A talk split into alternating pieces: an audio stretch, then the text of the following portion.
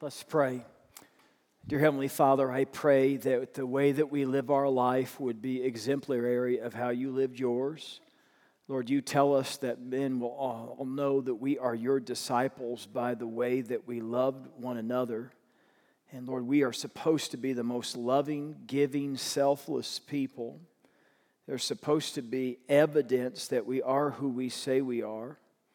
And so, Lord, I pray in these next few moments as we open up your word that we would do some examination to see if there is enough evidence to convict us of the fact that we are truly a followers of yours. Because, Lord, we do not want to deceive ourselves in any manner, shape, or form. So, Lord, I pray that we would have great attention, that you would give us eyes to see and ears to hear your truth, and that we would leave this place knowing whether or not we are who we claim to be. I ask this in Jesus' name. Amen. I want to welcome everybody here today and those who are watching us on the stream and on TV. I also want to welcome those who are watching us in the different jails that we minister to, to those who are incarcerated.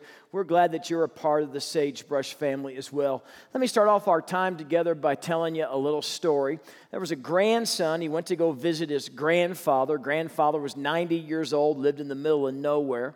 Well, he got there late one night. Next morning, he got up, and grandpa had gotten up and made some eggs and some bacon, so they had breakfast together.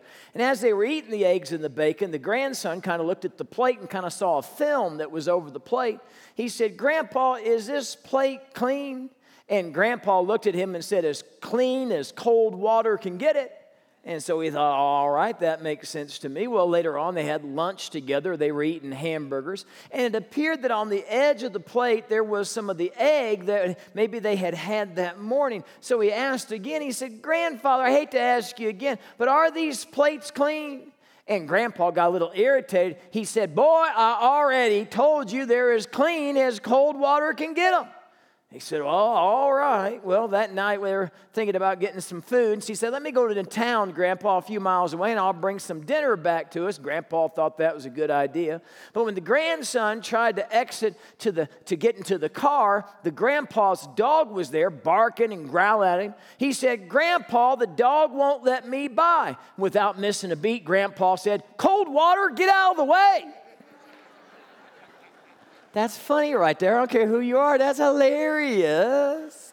Sometimes we miss it by about that much, don't we?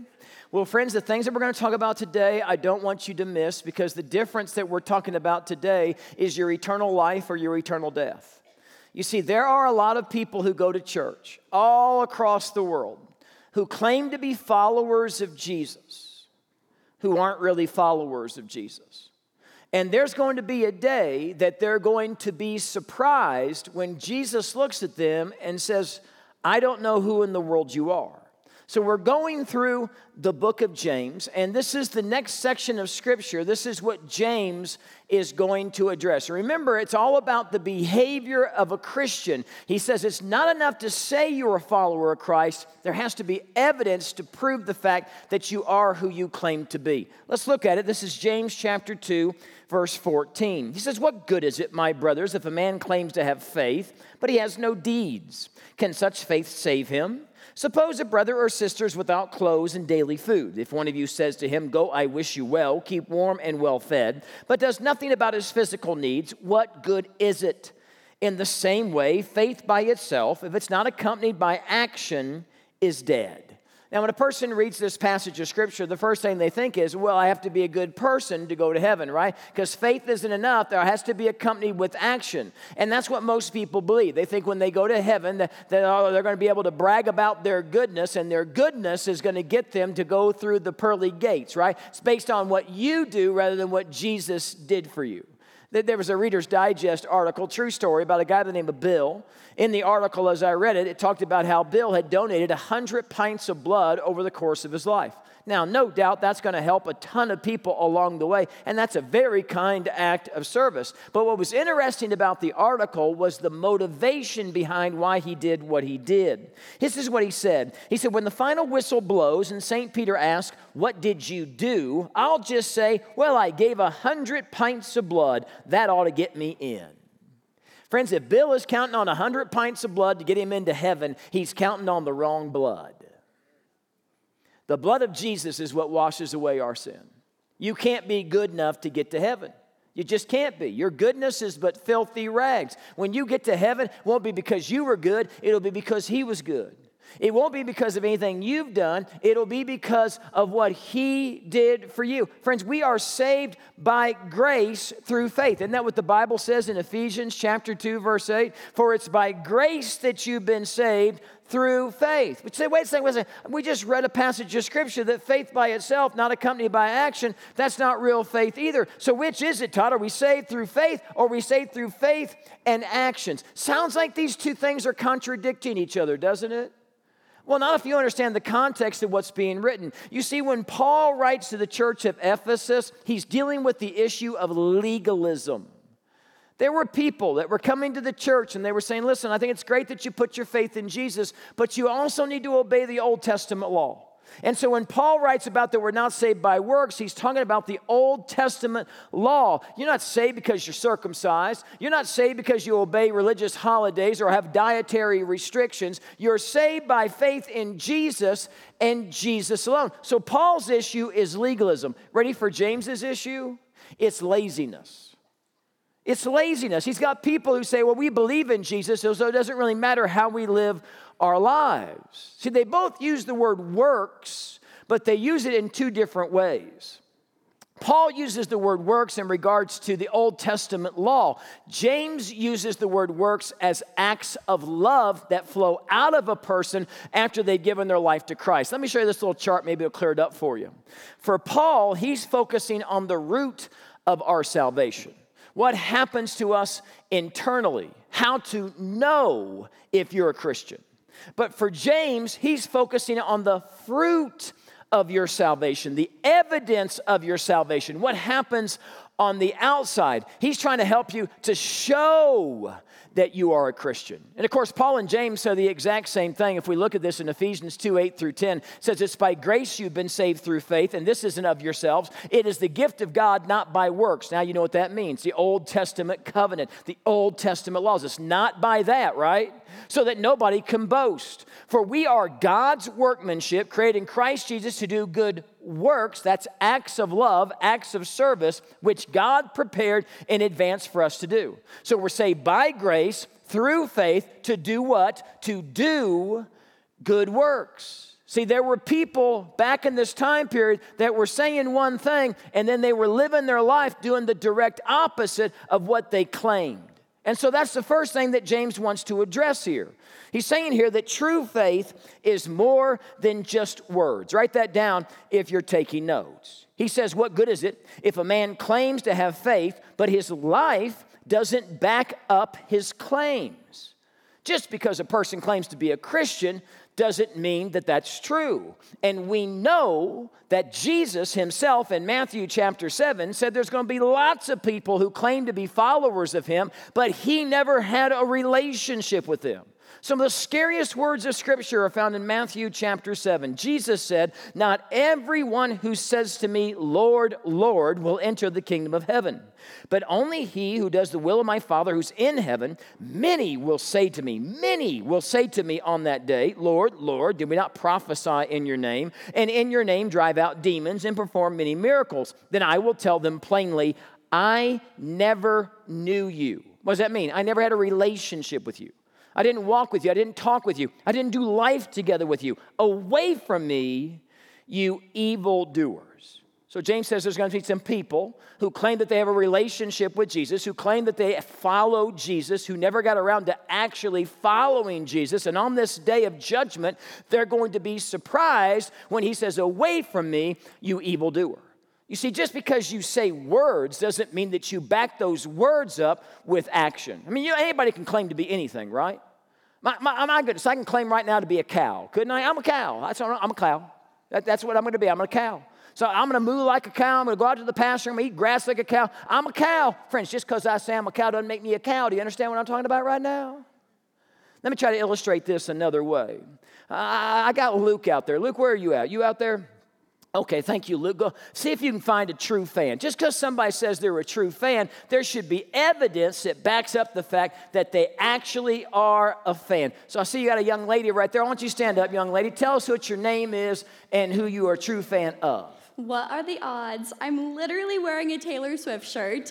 My name's Cami, and I'm a huge Taylor Swift fan. Oh my goodness, you're a T Swizzle fan. That's incredible right there. T Swizzle. Any other Taylor Swift fans in the house? Seven of you, way up in the cheap seats. That's awesome. Way to go. She's big, I tell you. She got seven in this house. All right, that's great. So, what makes you such a big T Swizzle fan? I just love how she was able to find her own voice, you know? Step away from her father's shadows and make her own music. you, you, you step, step away from the shadow of her father? What, I, I don't understand. Yes, he was a huge country star in the 90s. Her dad was a huge country star in the 90s. I, did, I didn't know that Taylor Swift's dad was a huge country star in the 90s. Did anybody know that? Okay, so let me ask you another question. what's your favorite T Swift song? I know it's a little cliche, but I really like Party in the USA.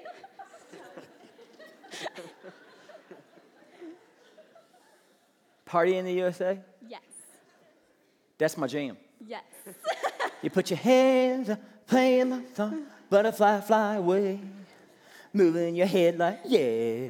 Shaking your hips like, yeah. I know that song. Yes. But wait, wait, wait, wait, wait, wait, wait, wait, wait, wait, wait, wait a second. That is not a T Swift song. That's a Miley Cyrus song. And her dad was a 90s country singer named uh, Billy Ray Cyrus. You're no T Swift fan. Sit down. You're a disgrace to all Swifties everywhere, I tell you that right now. Come on, Luke, we got to have a true fan out there somewhere. Find me a true fan of something. Tell me who, okay, well, this looks like a true fan right here. I'll tell you that right now, okay? Uh, Tell me who you are and what you're a fan of. I think we can all guess. Go ahead. My name is Alex, and I'm a Star Wars fan. You're a Star Wars fan. All right. Uh, how, how do we know you're a Star Wars fan? I'm a fan down to my midichlorians.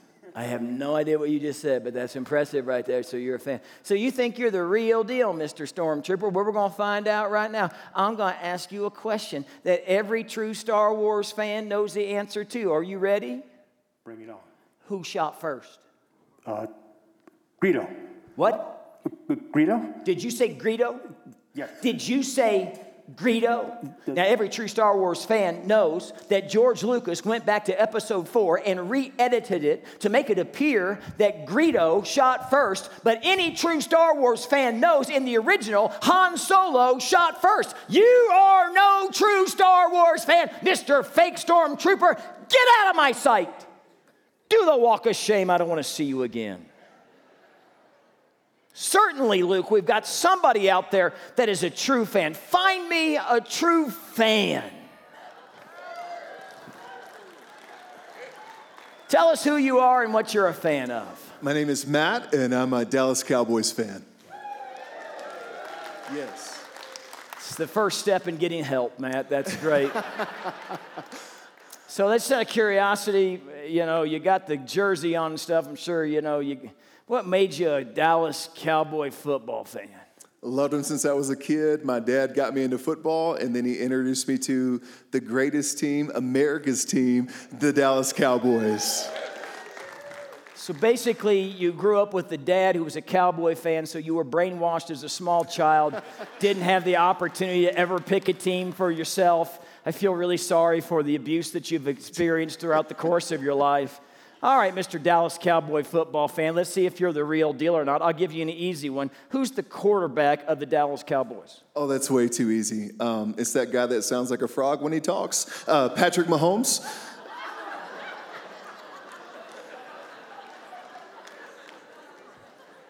so you're saying why did you add the frog thing? That's what I want to know. I had to. I so had you're to. saying that my quarterback, Mr. Mahomey, yes. the guy who just has won two Super Bowls in the last four years, who happens to be the quarterback for the Kansas City Chiefs, friend, you are no Dallas Cowboy football fan. You do the walk of disgrace.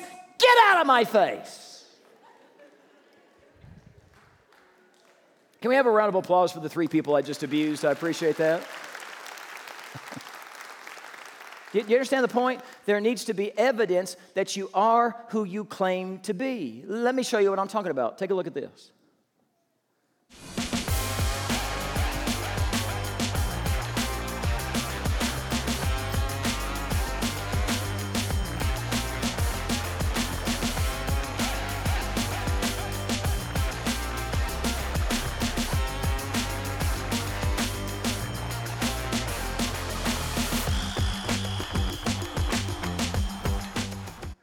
That's the best video we've ever done right there. It just brings tears to my eyes when I think about it. It's so beautiful right there. Do you understand what I'm saying? So you claim to follow Jesus. Uh, Can someone say what evidence there is that you actually follow him other than you go to church occasionally? Is there a difference in the way that you talk and treat people? Is there a difference in the way that you live your life? Is there a difference in the way that you love and put the needs of other people before yourself? James would say this listen, if there's not much evidence that, that you claim that, about your claims, then you might need to be real careful. You might be deceiving yourself.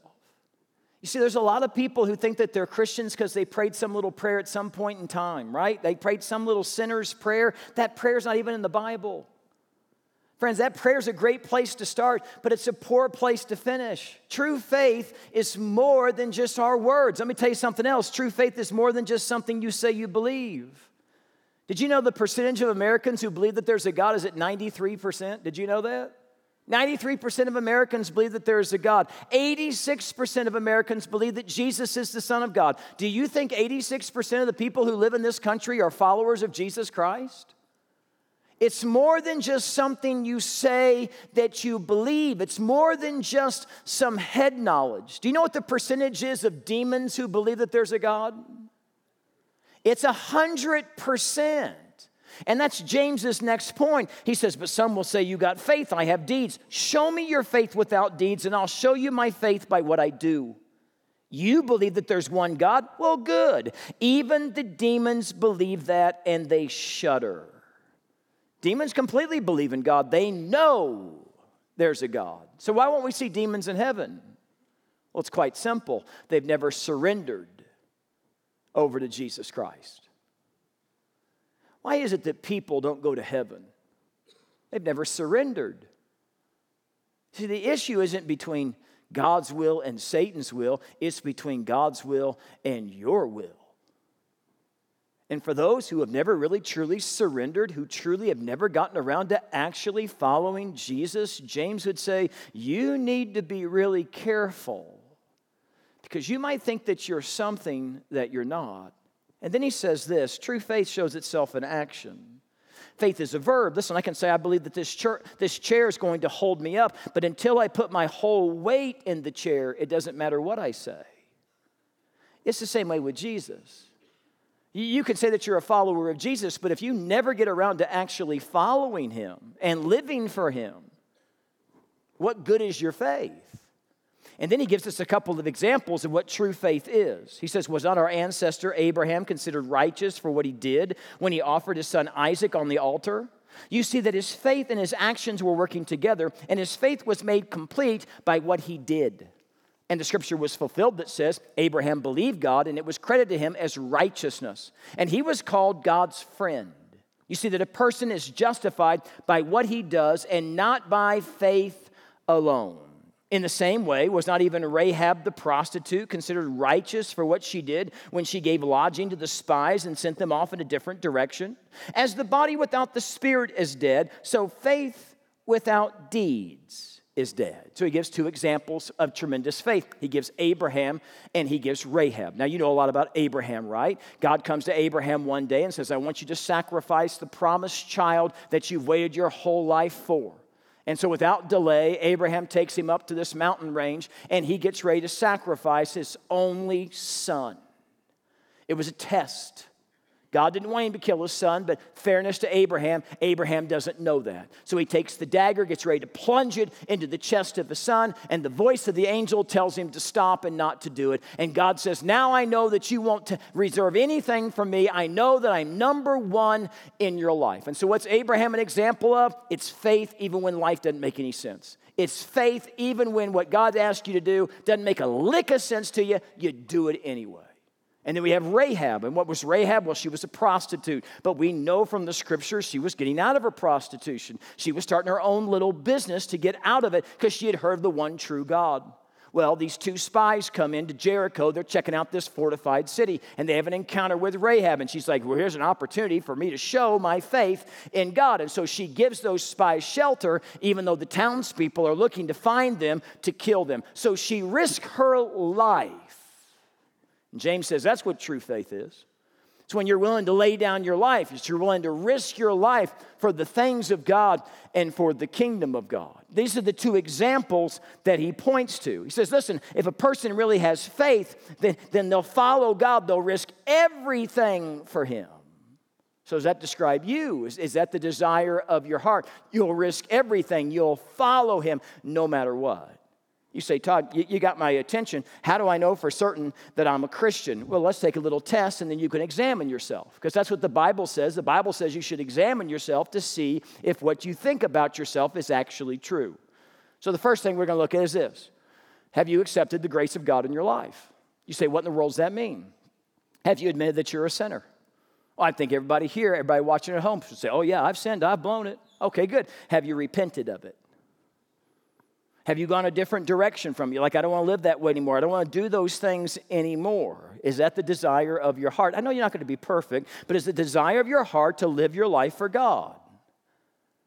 Do you believe that Jesus is God's Son, that He died on the cross and rose again from the dead? It's good if you do, because even the demons believe that and shudder with fear, don't they? You have to commit your life over to Him. Everything you are, everything you hope to be, you give it over to Him. You surrender your will to his will. You lay it all down. Have you done that? Let me give you another one. Are you growing in your relationship with God? What, what, is what does that mean? Well, let me explain. Do you have a desire to spend time with God because you just want to be with Him? How long has it been since you talked to God? And I'm not talking about when you get in a tough bind. I mean, you just have this daily walking, talking, doing life together with God kind of life. Does that, does that describe you and your life?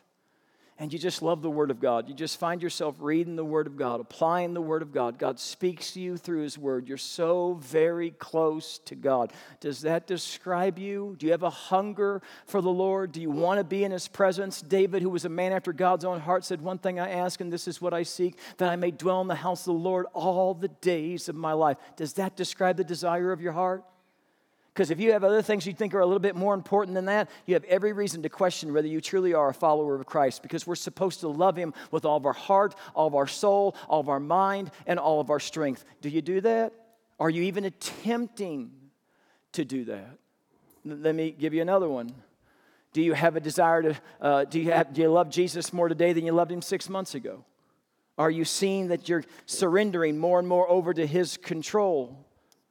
How about this? Do you think about him as you go throughout your day and you ask him for help in the decisions you make? Or do you just launch out and make decisions with no thought of him at all? Let me give you another one. Are you developing a band of brothers or sisters around you to help you grow in your relationship with God? Who's spurring you on? Who's holding you accountable to be the man of God, the woman of God that He's created you to be? Do you have anybody like that? Do you even care to have anybody like that? Let me give you another one. Are you developing, a, uh, are you using your gifts, talents, and resources to advance the kingdom of God? Tell me about your ministry. Tell me about what you're doing. Tell me about how you're leaving this world in better shape than the way that you found it. Tell me how you're leveraging your life for the kingdom of God, how you've given up the kingdom of mud, and now you're living your life for the kingdom of the Lord. You're, you're living your life for the King of Kings and for the Lord of Lords. Are you growing in your relationship with Christ? How about this one? Is your character beginning to look more and more like the character of Christ? We're supposed to be more loving, more patient, more joyful, more kind are, are, are, those things in abundance in your life? When you look at your life and you see when you gave your life to Christ and where you're at today, are you more loving than you were back there, more kind than you were back there, more patient than you were back there? Those things are called the fruit of the Spirit. That's evidence that you are who you claim to be. Is that true in your life? Let me give you another one. Are you uh, sensitive to sin to the point of repentance? There was this girl, she was at church, and at the end of the service, everybody else was heading out the door, and she was walking down and she was crying. And the pastor at the front stopped her and said, What's going on? And she said, I'm so upset. He said, What's the matter? She, he said, she said, Well, a few months ago, I gave my life to Christ. But last night, I, I spent too long uh, at this party, and I, and I was over by the punch bowl, and one drink led to another, and I, I got drunk. She said, I guess I'm not a Christian. And the pastor said a very wise thing. He said, No, I think that's an evidence that you are a Christian. She said, What do you mean? He said, Before you gave your life to Jesus Christ, did you party a lot? She said, Oh, yeah, it was just a way of life. He said, Did it ever bother you before? She said, No. He said, But here you are. You went against the flow. You walked all the way down with tears streaming down your face. You said, I did evil in the eyes of the Lord. I need to get things right. That's evidence of the Holy Spirit of God living inside of you. So that's the question. When you blow it, when you're doing something you know you shouldn't be doing, do you feel conviction for that? Or you just keep on having habitual sin as if nothing, that's not that big of a deal? And if that's you, you have every reason to doubt whether you truly are a follower of Jesus. Let me give you another one. Do you tell others about your faith in God? Matthew 28 19 and 20. There's the Great Commission. That's for all of us. It's not for some of us. We're supposed to go. We're supposed to teach. We're supposed to preach. We're supposed to baptize. We're supposed to share the most important thing in our life. So, how long has it been since you talked to somebody about Jesus? How long has it been since you invited somebody to church? See, we say we're followers of Jesus, but have we actually gotten around to actually following hard after Him? Here's the big question if I put you on trial, would there be enough evidence to convict you of what you claim to be? And if there's not, what are you going to do about it? You see, being a Christian is someone who says, whatever you want's what I want. And then when God says, this is what I want, they go and they do it. Whatever you want me to say, that's what I want to say. Whatever you want me to give up, that's what I want to give up. Whatever you want me to surrender, I will surrender it. I'm just in it for you.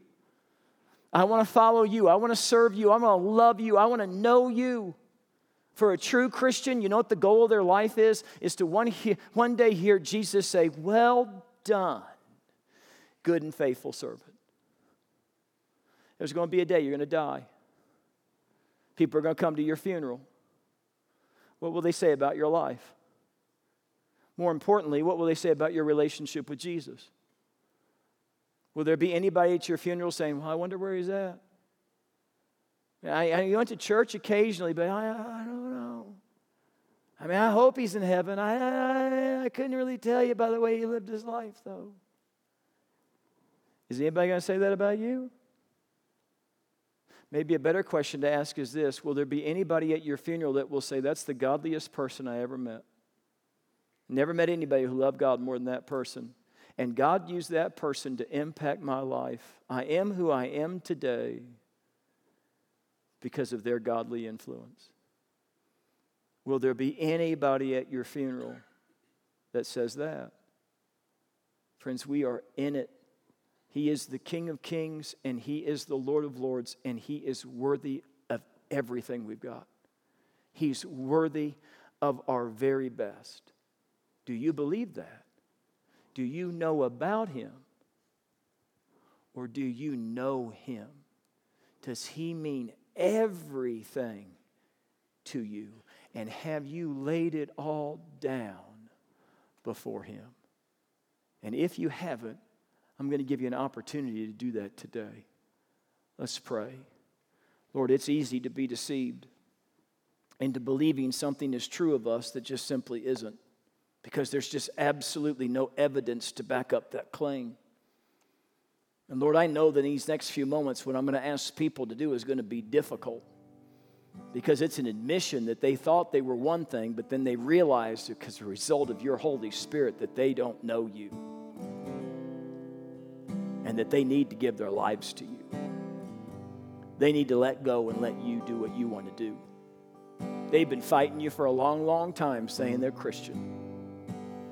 But the truth of the fact is, they don't know you. But today, Lord, that could change. Lord, for those of us who already know that we're not, I pray that we would understand the cost and the sacrifice that you made. We would understand that when you say that to be followers of yours, we must take up our cross, deny ourselves, and follow you. Or that we would weigh the cost. And that when we make a commitment to you, you expect us to follow through. Or the commitment isn't worth anything. So, Lord, for anyone who's confused, for anyone who's unsure, for anyone who right now feels you, hears you pounding on the door of their heart, I pray, Lord, they'd swallow their pride, they'd humble themselves before you, and they wouldn't leave this place until they've gotten their life right with you. I ask this in Jesus' name. Amen.